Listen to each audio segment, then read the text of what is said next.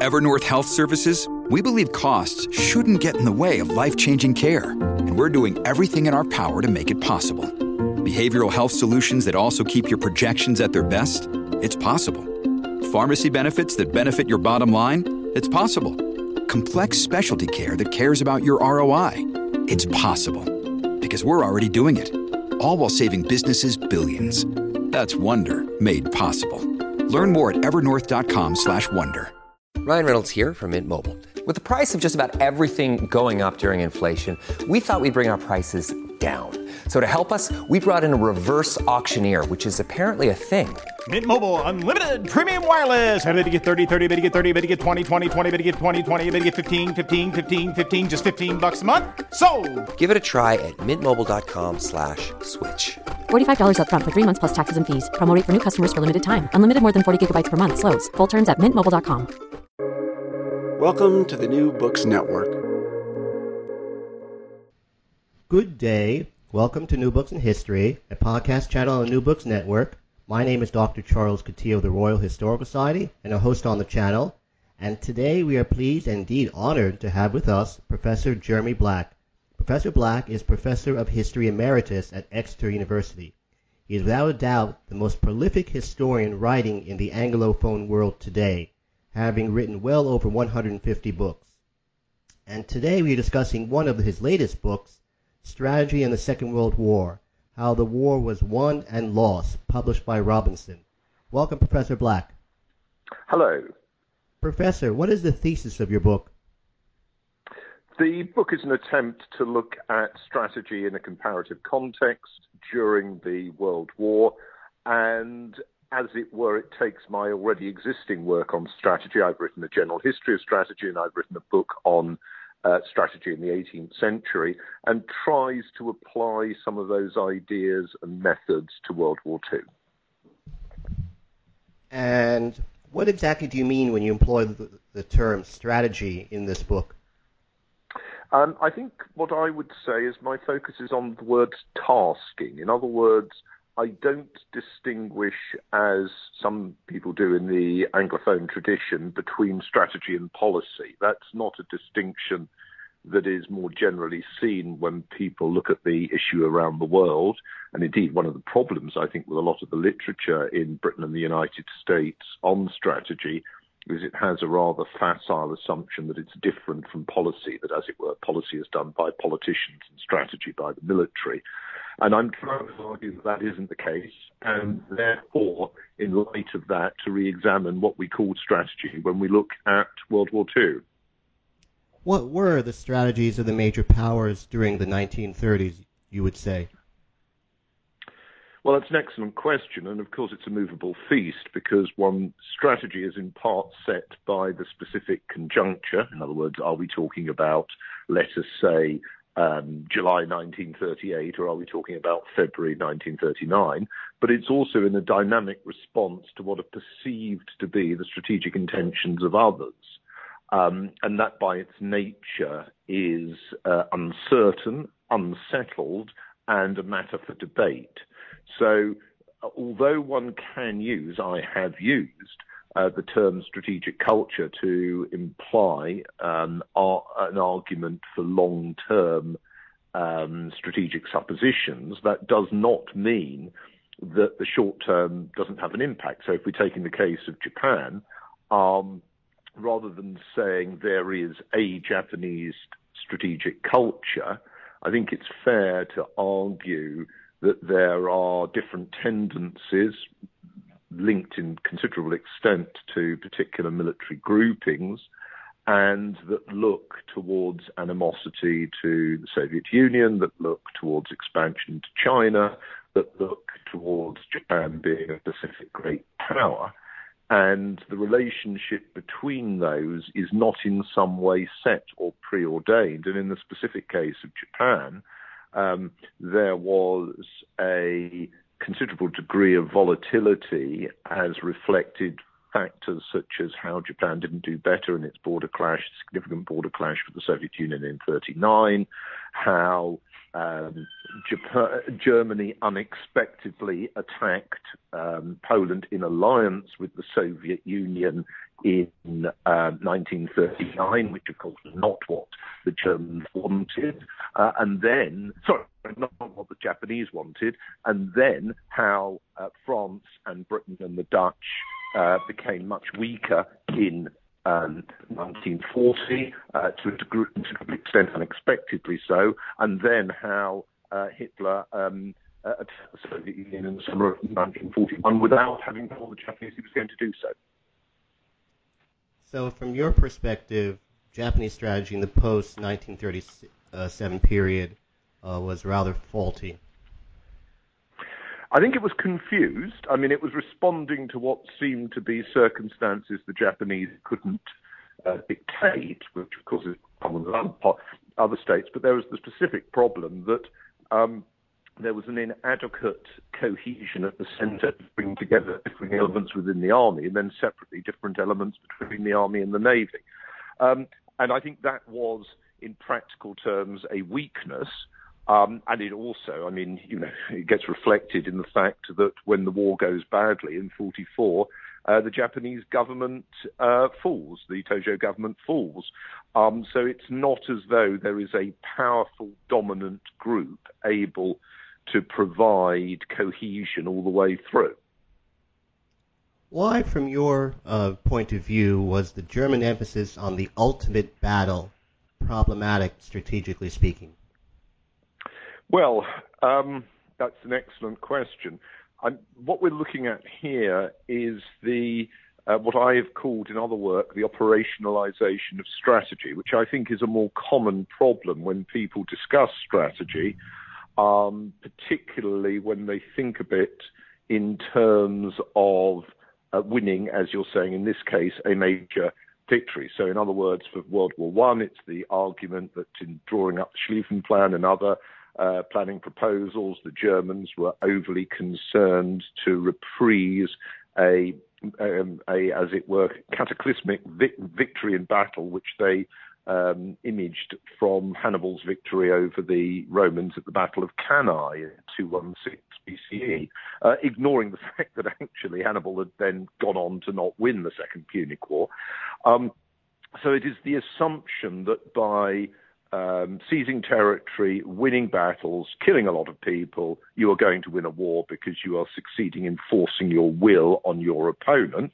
And that actually is flawed because it's based on, first of all, the assumption that the other side is going to have a similar assessment of the equations of Uh, military success or failure to those that you have. So in other words, if you kill more of them than they kill of you, they will see that they've lost. Well, no, actually, that doesn't work like that.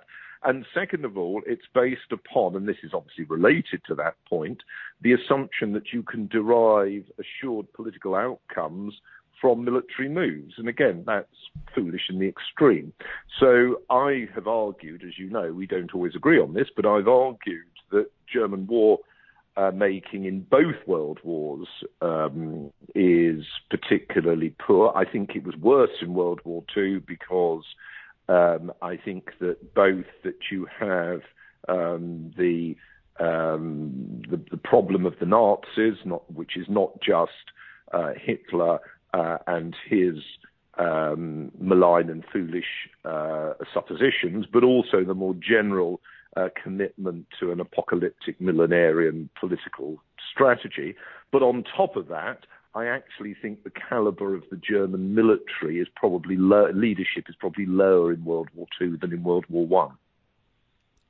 Why did French strategy so singularly fail in nineteen thirty-nine to nineteen forty? Um. Well, it fails in a double sense. The French, like the British, had hoped that they would be able to deter uh, Hitler from um, launching what becomes World War Two, and that fails in nineteen thirty-nine. So there's a failure of deterrence in thirty-nine, um, and that's a broader failure, and you see that in a number of respects during the year. I mean, it fails prior, it fails when Hitler intervenes in, to occupy Bohemia and Moravia in the spring of thirty-nine.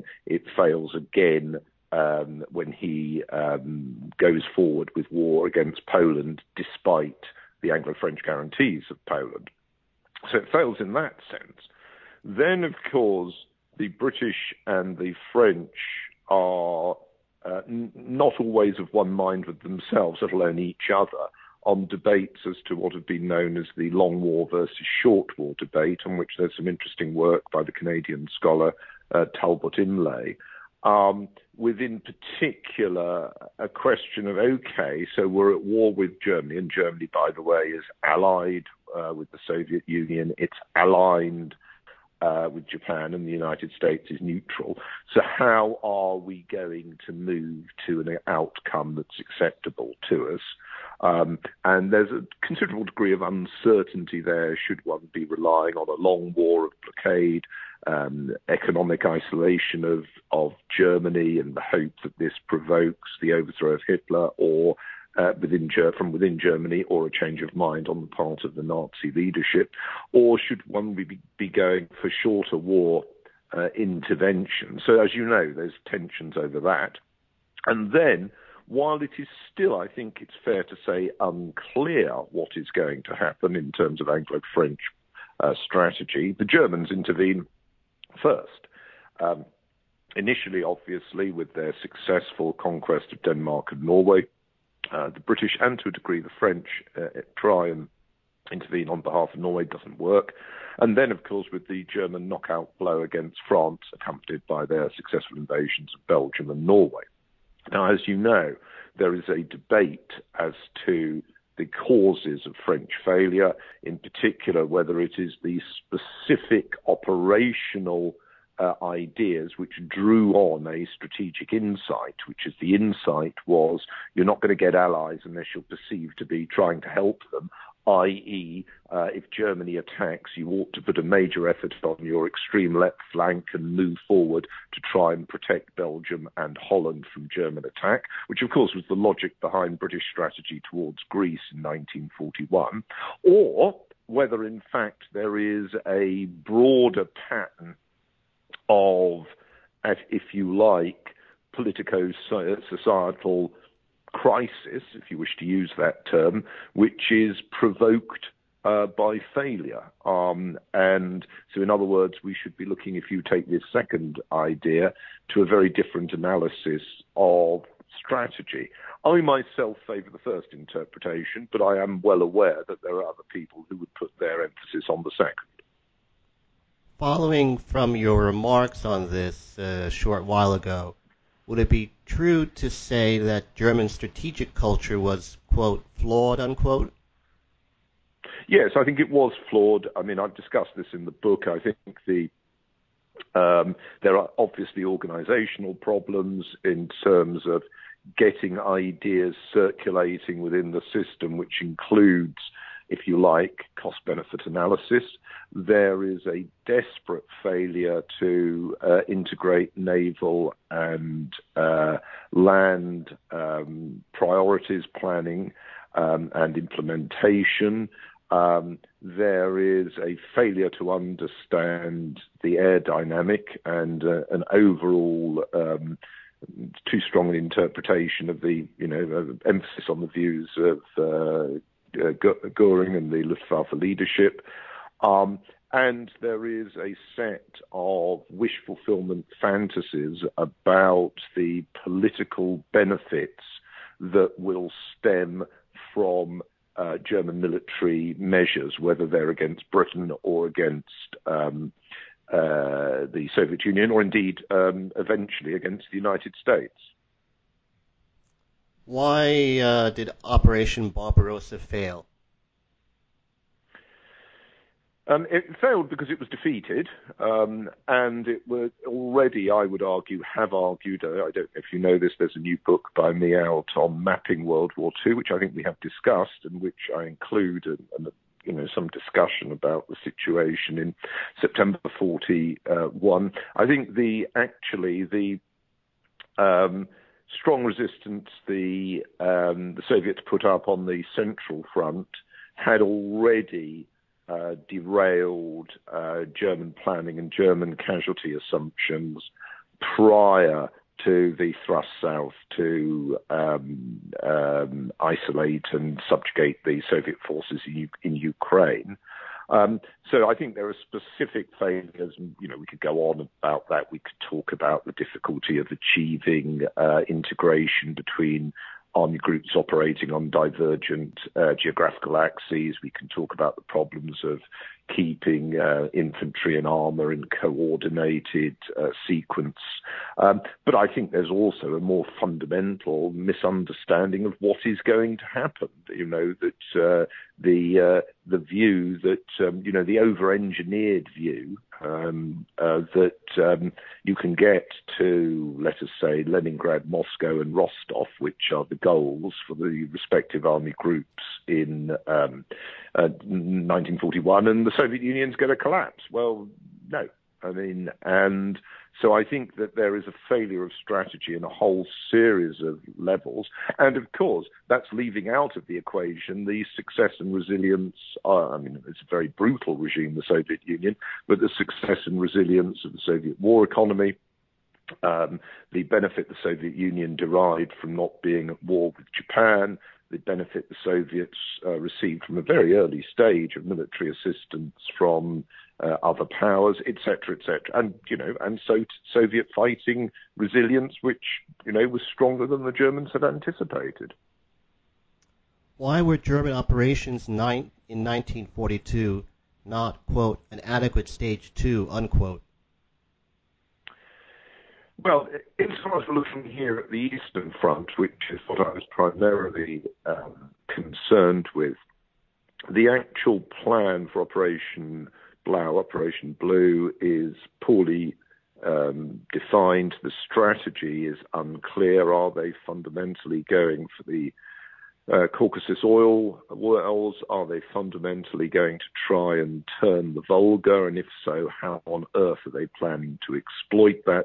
I mean, there's, so there's an enormous problematic there of a lack of strategic clarity as, as to tasking, and many of the then implementational or operational, if you wish to use the term, I do like to use the term, uh, consequences that flow from that um, are, as it were, not surprising. So gaps opening up, armour being in the wrong place, et cetera, et cetera. Then on top of that, I would say probably not adequate discussion when people talk about the failures of forty-two. I mean, I didn't have space in my book to discuss it, about the um, failure to mount sufficient supporting movements on op- from operation from army groups north and centre in order to fix sufficient Soviet forces in those areas. I think that was uh, significant. And while uh, these operations are going on, of course, um, the Germans are um, putting pressure on the British in um, North Africa. You can debate, we can discuss whether it was logistically viable, whether the uh, actually the, it was going to work or not, but I mean, it certainly did not lead to the outcomes that might have been anticipated, and nowhere else were they having any success at eroding uh, the alliance structure against them. So there was no political benefit stemming stemming to them, and indeed no Uh, coordination of any real re- uh, respect, uh, even in embryo, are uh, with Japan. How would you rate Stalin, Churchill, and Roosevelt as strategists? And in particular, Stalin, would you agree with um, the comments of our mutual friend Thomas Atte that Stalin was, uh, on in terms of strategy, on the level of, say, Bismarck or Metternich? Well, I think Stalin was certainly very good at playing off other powers. I mean, I think he was very good at that, and um, his alliance with Hitler in nineteen thirty-nine uh, brilliantly put pressure on the Western powers, and from the point of view of his intentions, uh, you know, therefore worked. Uh, I mean, it did leave Germany stronger, so... Um, and he hadn't really thought that through adequately. I think one of the problems, let me just say one of the problems and, is this, and you note this in quite a lot of the work on the Eastern Front War, that there's been as you know. Marvelous stuff coming out primarily from American scholars, Glantz and his school, over the last forty years. And I would say it's largely operational, in part because the ability to gain insight into the intelligence world uh, and how that's affecting Soviet perceptions is very limited. So that to a certain extent, we're operating in a, a vacuum of knowledge when we're addressing Soviet strategy in the military sense. And we still don't know enough, in my view, about the Soviet peace feelers, negotiations, embryonic negotiations with uh, Germany in both forty-two and forty-three. We don't really know, in many senses, what Stalin's priorities were. Now, as you know, I quoted, I think, in my book on the Cold War, Khrushchev's jib about Stalin, safely made, of course, once Stalin was dead. Uh, all sorts of people were heroes after Stalin was dead, as saying Stalin's idea of strategy, he's talking here about the Cold War, was to keep the anti-aircraft batteries around uh, Moscow on twenty-four hour alert for imminent attack. In other, in other words, that there is an inherent bellicosity. Well, yes and no. I mean, I, I think Stalin was very willing to make recourse to war his central priority, but he also believed that capitalist systems and non-Soviet systems would collapse through their inherent contradictions. He was, after all, in his own eyes, a theorist of the of the left, a theorist of Marxism. He'd written, of course, um, history, like Churchill, in fact. Uh, well, Churchill's, when I say like Churchill, I mean they'd both written about history. I'm not talking about their respective quality. And um, in a way, what he is trying to do is provoke what he sees as the contradictions within Um, rival systems, whether they're Japan and Germany or Britain and the United States. And from that point of view, he's both successful and fails. I mean, it's interesting to see that um, in terms of political cohesion, uh, both the British and the Americans, and indeed the Japanese, and indeed the Germans, uh, fight without a breakdown, a domestic breakdown, Um, uh, that might be that that you would assume if you believe in the sort of nonsense of Marxist theory. What were what would you say were the major variables which helped to ensure Allied victory? Well, I've, I actually have, as you know, because I've written a lot about military history, I've argued that you can't see it as a war of Um, in which is explained by productive capacity. That is important, clearly, but you do not win wars simply by having more equipment and uh, more material. I mean, you know, with, there, there is much about military history that, as you know, would uh, um, explain that. I think, first of all, that the Allies proved more effective in Um, in alliance than their opponents did, particularly the alliance of the Atlantic powers, uh, Britain, uh, the United States, and the one that most people tend to leave out, which is Canada. Um, that alliance proved very, very uh, effective. Secondly, I think in, in specific military terms, the face of battle, I think a significant improvement in Allied fighting quality, which I think is very important and can be seen with the British, the Americans, the Soviets, the Australians. Thirdly, where materiel is very important is where human beings do not naturally fight, which is at sea and in the air, in both of which the Axis is um, is uh, decisively defeated prior to the determinant battles on land. And I think that the uh, the um, ability of the Allies in those areas are, is really very important. The uh, air assaults, the Anglo-American uh, uh, air assault on Germany, the American air assault on Japan, are, I think, very important in economic terms, but also in political terms at delivering a very clear message about who has won and what the implications and consequences of this are, and um, as well as, as it were, chewing up the other side's air power in fruitless attempts to defend their own airspace. Uh, and uh, uh, the success um, in what are the um, most sustained global naval struggle ever at subjugating the Axis navies creates a situation in which the world order is going to be dominated by the United States.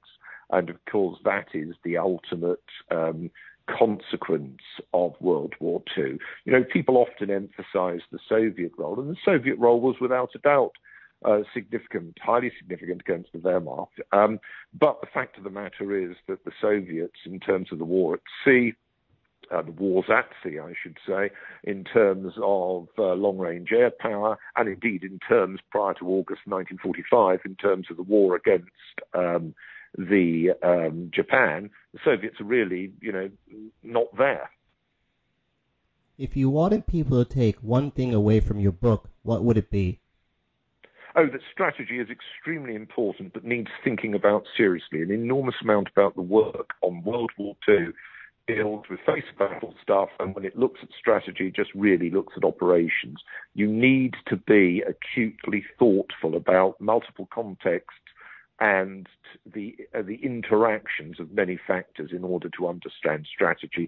You needed it at the time, and you still need it now. And unfortunately, I would say that of the three levels of war, um, tactical, operational, and strategic, the literature on the strategic side is weakest, and that was what I was trying to help with. On that observation, which I would like to agree with entirely, I would like to thank you very much, Professor Black, for being so kind as to speak with us today. This is Charles Cotillo. Thanks for listening to New Books in History, a podcast channel on New Books Network. Thank you, Professor Black. Thank you very much.